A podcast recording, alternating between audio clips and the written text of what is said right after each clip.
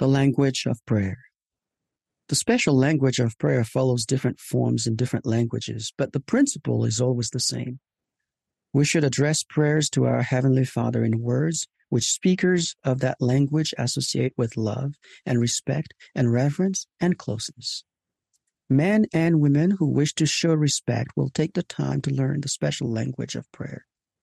The prophet Joseph Smith said, It is a great thing to inquire at the hands of God or to come to his presence. History of the Church, Volume 1, page 339. The special language of prayer reminds us of the greatness of that privilege. President Dallin H. Oaks, first counselor in the first presidency, The Language of Prayer, Ensign, May 1993, pages 16 and 18.